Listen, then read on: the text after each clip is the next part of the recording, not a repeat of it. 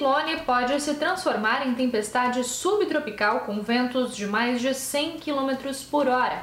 O risco de uma tempestade subtropical atingir o sul do Brasil, conforme anunciado na noite de segunda-feira pela Defesa Civil, fez o governo de Santa Catarina emitir um novo alerta de ventos fortes.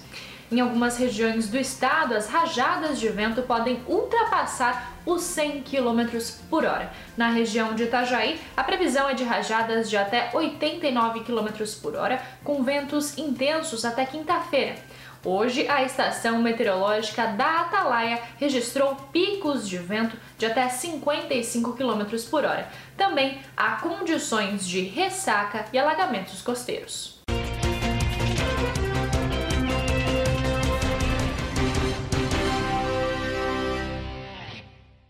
Golpistas sequestram contas de influenciadores e pedem resgate.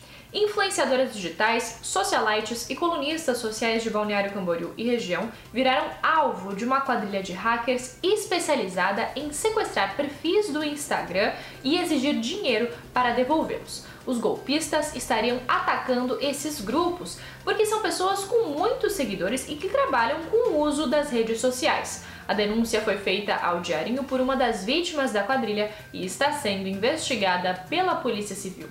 Inscrições para casamento coletivo estão abertas. Os casais de Balneário Camboriú que desejam oficializar a união têm até sexta-feira, dia 20, para se inscrever para o casamento coletivo realizado pela Prefeitura.